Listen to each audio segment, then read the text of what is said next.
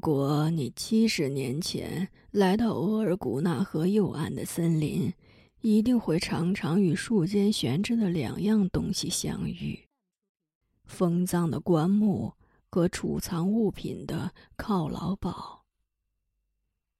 我与拉基达第一次见面，就是在犒劳堡下面。在那以前，犒劳堡在我心中只是装着我们生活用品的临终仓库。自从在它的下面与拉基达定下婚约后，犒劳堡在我心中就是一轮方形的月亮，因为它照亮并温暖了我当时那颗灰暗而冷寂的心。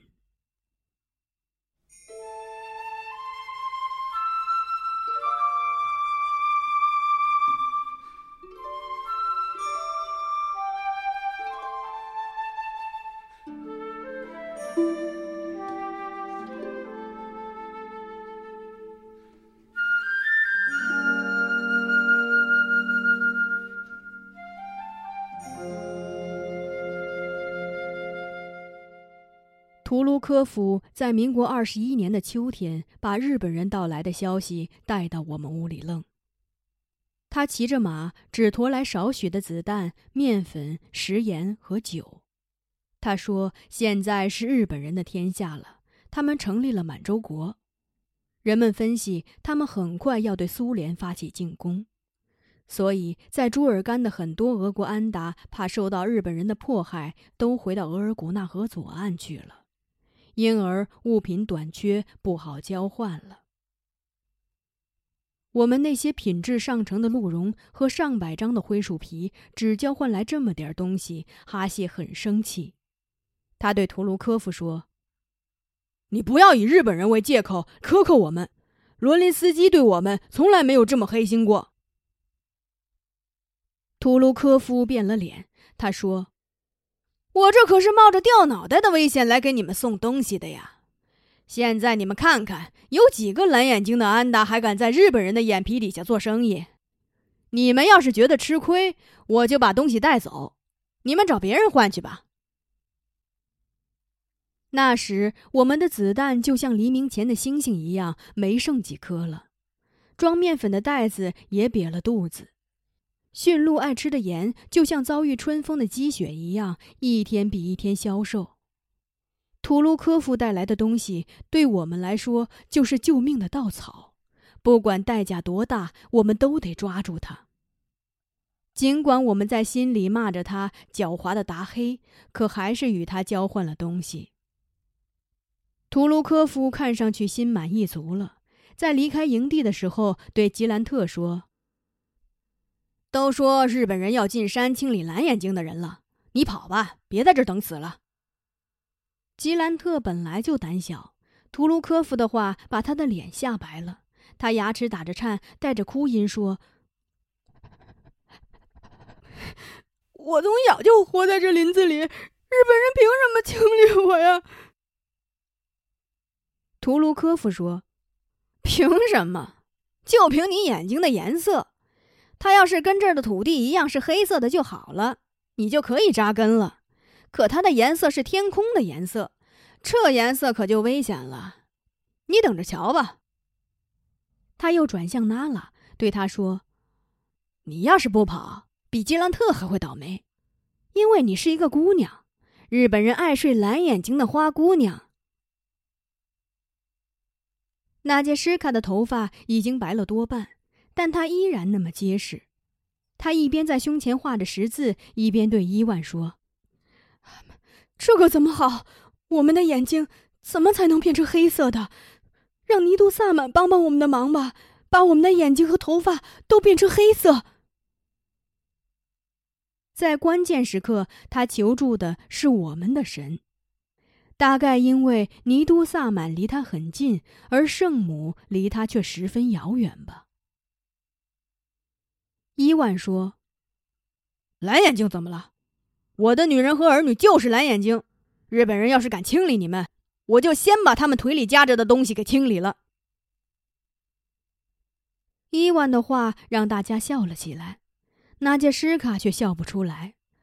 他张着嘴，忧愁地看着吉兰特和娜拉，好像一个饥饿的人踩到了两只美丽的蘑菇，却疑心它们有毒，只能眼睁睁地看着。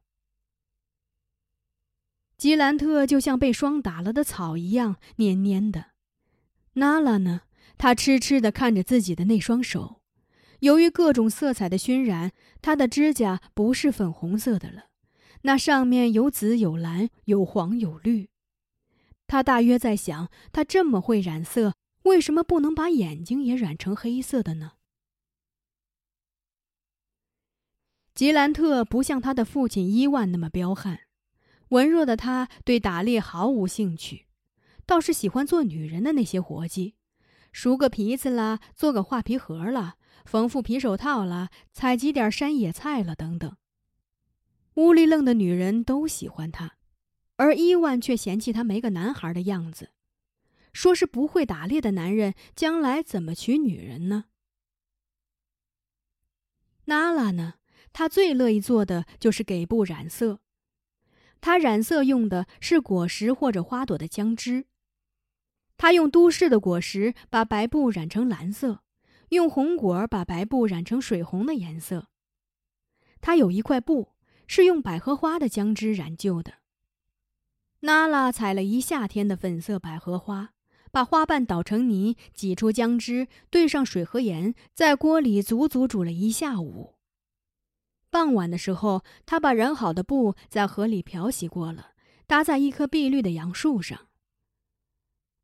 最先看到这块布的玛利亚，以为是晚霞落到我们营地了，就喊大家出来看。它确实像一片晚霞，而且是雨后的晚霞。那么的活泼和新鲜，我们都以为是神灵显现了。如果不是那杰什卡埋怨娜拉的声音传来，没人认为那是一块布。那杰什卡嫌娜拉没有把染布的锅刷洗出来，他怎么做晚饭呢？远远的看着那块布的人，这才明白那不过是块布，才纷纷叹息着离开。我没有离开。我仍旧把它当一片晚霞看待。它确实就是一片晚霞，那种湿润的粉色不是很均匀，仿佛里面夹杂着丝丝的小雨和缕缕的云。正是这块布做了我嫁衣的花边。娜拉染了布，喜欢拿着它到我们西楞柱给鲁尼看。鲁尼跟林克一样喜欢枪。他对娜拉说：“人缺了猎物就会饿死，而人只要有一套厚的和一套单的兽皮衣服，一辈子都够了。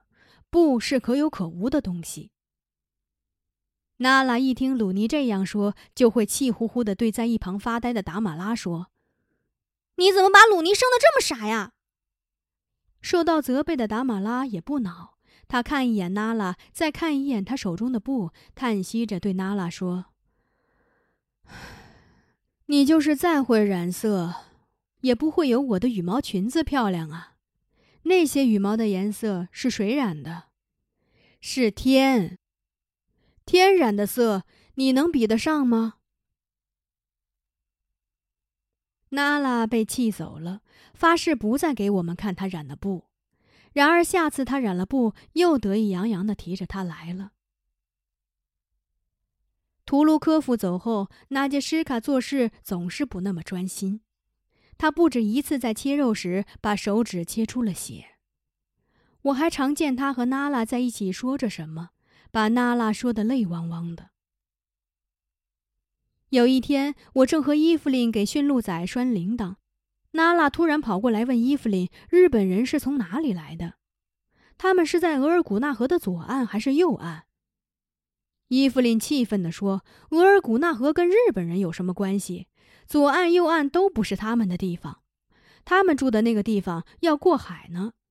以前有人放木牌去过日本，到了那里的人就没再回来过。”娜拉说：“他们跟额尔古纳河没有关系，怎么会来这里？”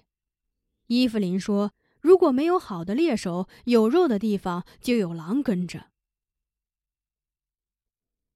我想，是那杰什卡萌生了逃跑的念头的是图卢科夫的话，而最终促使他行动的，应该是哈谢的一次奇遇。哈谢有一天寻找走失的两只驯鹿的时候，碰到一个背着画皮篓的汉族老汉，他是来采黄芪的。哈谢问他：“采黄芪是熬鹿胎膏吗？”因为我们用铁锅熬制鹿胎膏的时候，常在里面加些手掌参和黄芪等药材。老头说：“他哪里能打到鹿胎呢？他采黄芪不过是拿到药铺卖了，换口饭吃。”他说：“现在日本人来了，饭更不好混了。”哈谢就问他：“日本人真的要清理蓝眼睛的俄国人吗？”老头说：“那我怎么知道？不过日本人一来，蓝眼睛的人快跑光了。”哈谢回到营地，在晚饭的时候，把遇见老头的事对大家说了。那杰什卡的眼神里满是惊恐，他大口大口的吃着肉，吃的直打嗝，可还是抑制不住的往嘴里填着肉。吉兰特没吃完，就心事重重的走了。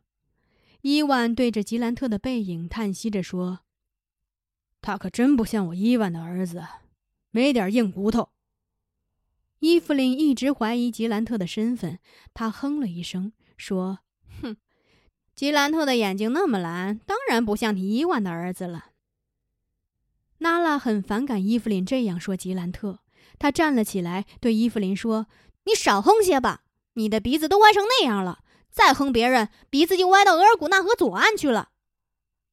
他的话让在场的人大笑起来。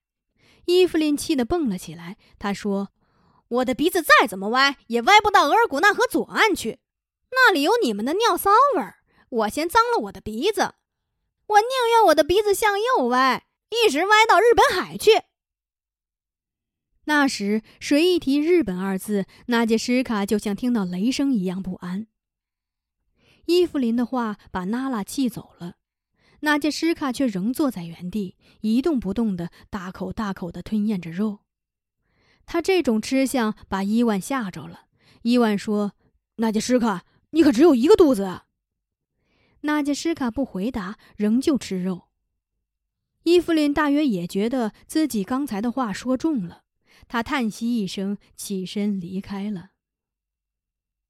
那天晚上有两种声音交替出现在营地，一种是纳杰什卡的呕吐声，一种是娜拉发出的呀呀呀的叫声。纳杰什卡是因为吃了太多的肉，娜拉是在学乌鸦叫，那是他们留给这个营地最后的声音了。第二天，伊万同以往一样，清晨吃过早饭后，跟着哈谢和鲁尼出去打猎了。当天晚上回到营地，他发现他的西楞柱里空无一人，平时随意堆放着的刨皮褥子和被桶叠得整整齐齐的，他的烟盒里装满了烟丝，放在火塘旁，他喝茶用的缸子光光亮亮的摆在铺位上，那些浓厚的茶锈被除去了。这种非同寻常的整洁让伊万心惊肉跳，他知道事情不妙，就去看装着衣物的鹿皮口袋，发现衣物少了一半，娜拉染的那些布只剩下一块粉色的，而桶里装着的肉干也少了许多。看来他们是带着食物和衣物逃走了。早晨的时候，我在河边洗脸时还见着了娜拉。娜拉把青草团在一起，当做抹布，用河底的细沙擦拭着茶缸里的茶锈。我问他：“你擦它干什么呀？”娜拉说：“茶锈多了，茶水看上去就不清亮了。”我洗完脸要离开河边的时候，娜拉突然对我说：“我染的布多好看呀，鲁尼怎么一块也不喜欢呢？”我对他说：“你不是说鲁尼是个傻瓜吗？”傻瓜当然不懂得美了。娜拉撅起了嘴，她说：“你怎么能说鲁尼是傻瓜呢？全屋里愣的人数他最聪明。”娜拉问我最喜欢他染的哪块布，我说是粉色的那块。当时那布一出来，我们都以为营地落了一片晚霞呢。娜拉留下了那块粉色的布。我相信那是留给我的。我在离开河边以后，才想起忘了问他。昨晚又没有吃熊肉，你学乌鸦叫做什么呀？